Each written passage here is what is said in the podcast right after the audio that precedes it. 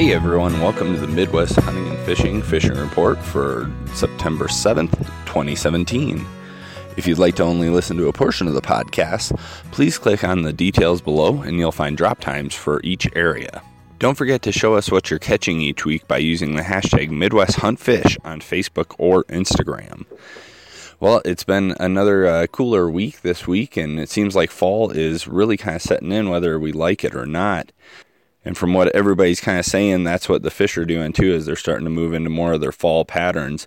But I'm not going to talk about that. We're going to send it up to the Duluth Superior area and check in with Jared Houston. He can tell you all about it. Jared, what's the report this week? Hey, everybody.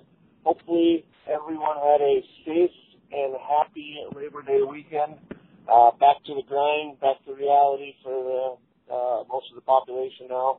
Um, and so, uh, you know, fishing in the area has been good. We're starting to see uh, a pattern that's turning fallish, and that's great. Uh, that means that the jig bite's going to be coming around here.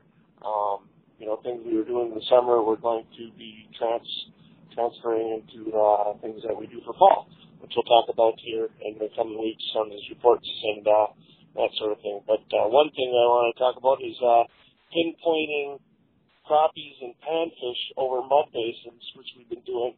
Everybody's got that old marker buoy in the old boat.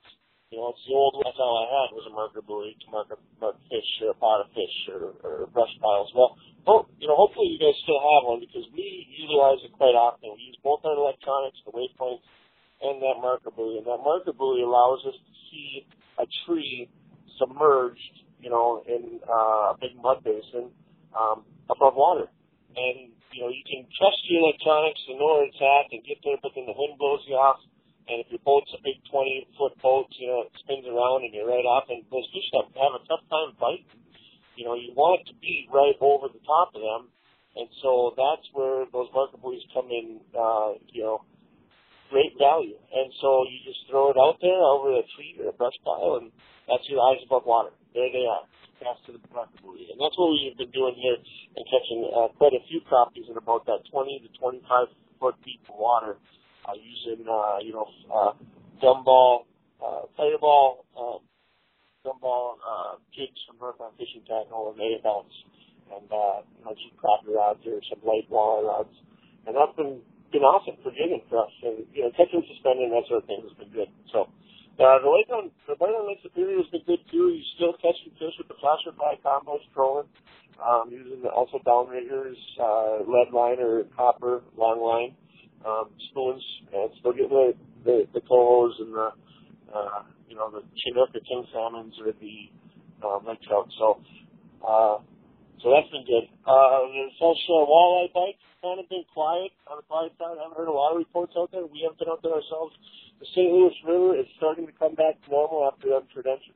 Uh, those downpours that we had last last weekend, which kind of uh, dampened dampened the fishing for us here. But uh, and then the inland bite, which I was going out there, was uh, it'd be good for panfish and stuff like that. Uh, muskie bites are starting to come around too, so we're starting to see a lot more anglers take the water from muskie the stream fishing in the area, the Brule River, the North Shore streams, uh, starting to pick up too for uh, brown trout that are, of course, returning to the streams for their spawn, and then also the uh, ever uh, present foot trout. And we're starting to see some combs coming in and out. Combs being um, steelhead. And so that's been good, and that's only going to continue to get better all the way through the fall months. So that's what we got for you guys this week. Hopefully, you guys get out there and enjoy some uh, the outdoors uh, fall's about here, so that's awesome. Give us a call, 218-393-4962, or look us up on the web, uh, www.houstonsguideservice.com.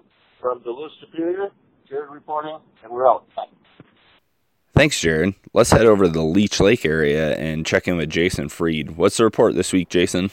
This is Jason Freed with Leisure Outdoor Adventures with your Leech Lake area fishing report for this week.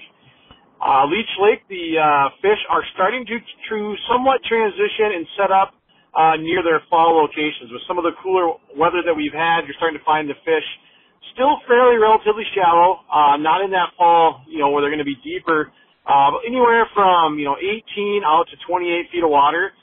But the key is to find areas that have steep breaks nearby.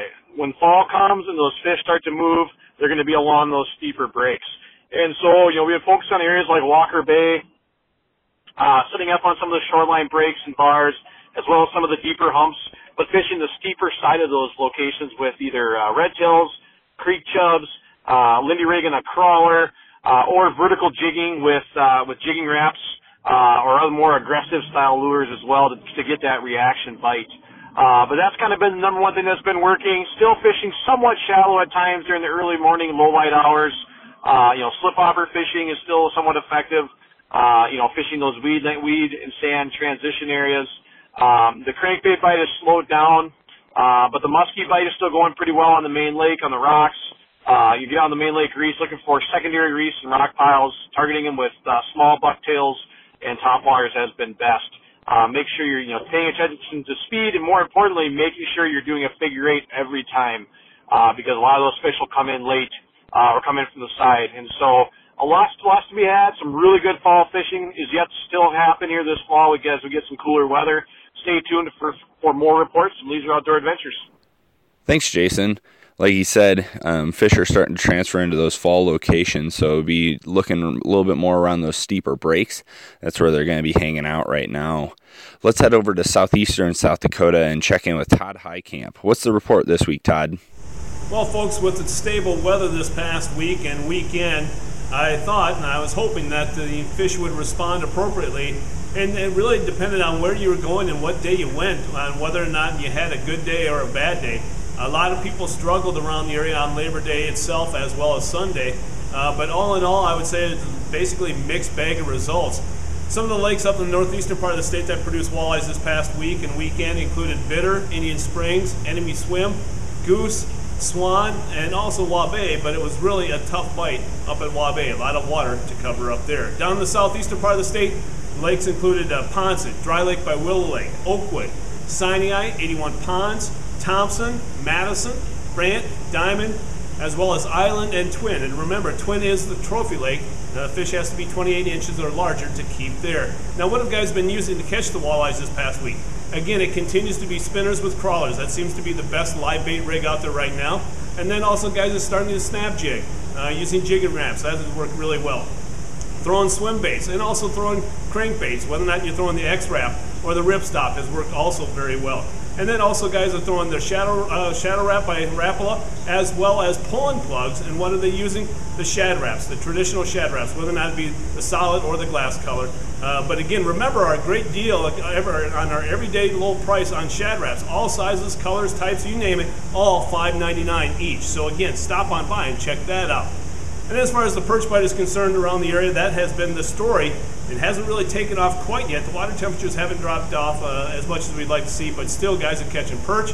Those lakes include Poinsett, Dry, uh, Thompson, Albert, Big Stone, Twin, as well as Madison, Sinai, and then a few are being caught at 81 Ponds, Island, as well as Scott Slough. And then oh, the crappie bite, uh, that continues to be on and off again uh, especially at Sinai, Poinsett, uh, Thompson, Pickerel, as well as Henry by Scotland. And what have the guys been doing to catch the perch and the, and the panfish? Really, they're looking at the shiny hiney. Honestly, folks, that jig continues to produce a lot of fish. Uh, shiny hiney as well as the pilkey, and it's being tipped with waxworms or maggots, and we have plenty of that on hand here at the store. Thanks, Todd. Sounds like the shiny hiney is really just the money lure this season. Todd's been talking about that all summer and even since spring. So make sure to stop in and uh, pick one or two up and get out there and catch some fish with it. I want to thank those that contributed to this week's podcast Jared Houston with Houston's Guide Service, Jason Freed with Leisure Outdoor Adventures, and Todd Heitkamp with Dakota Angler. You can find links to their website in the description below. Thanks and have a great rest of the week. Get out there and uh, catch some fish.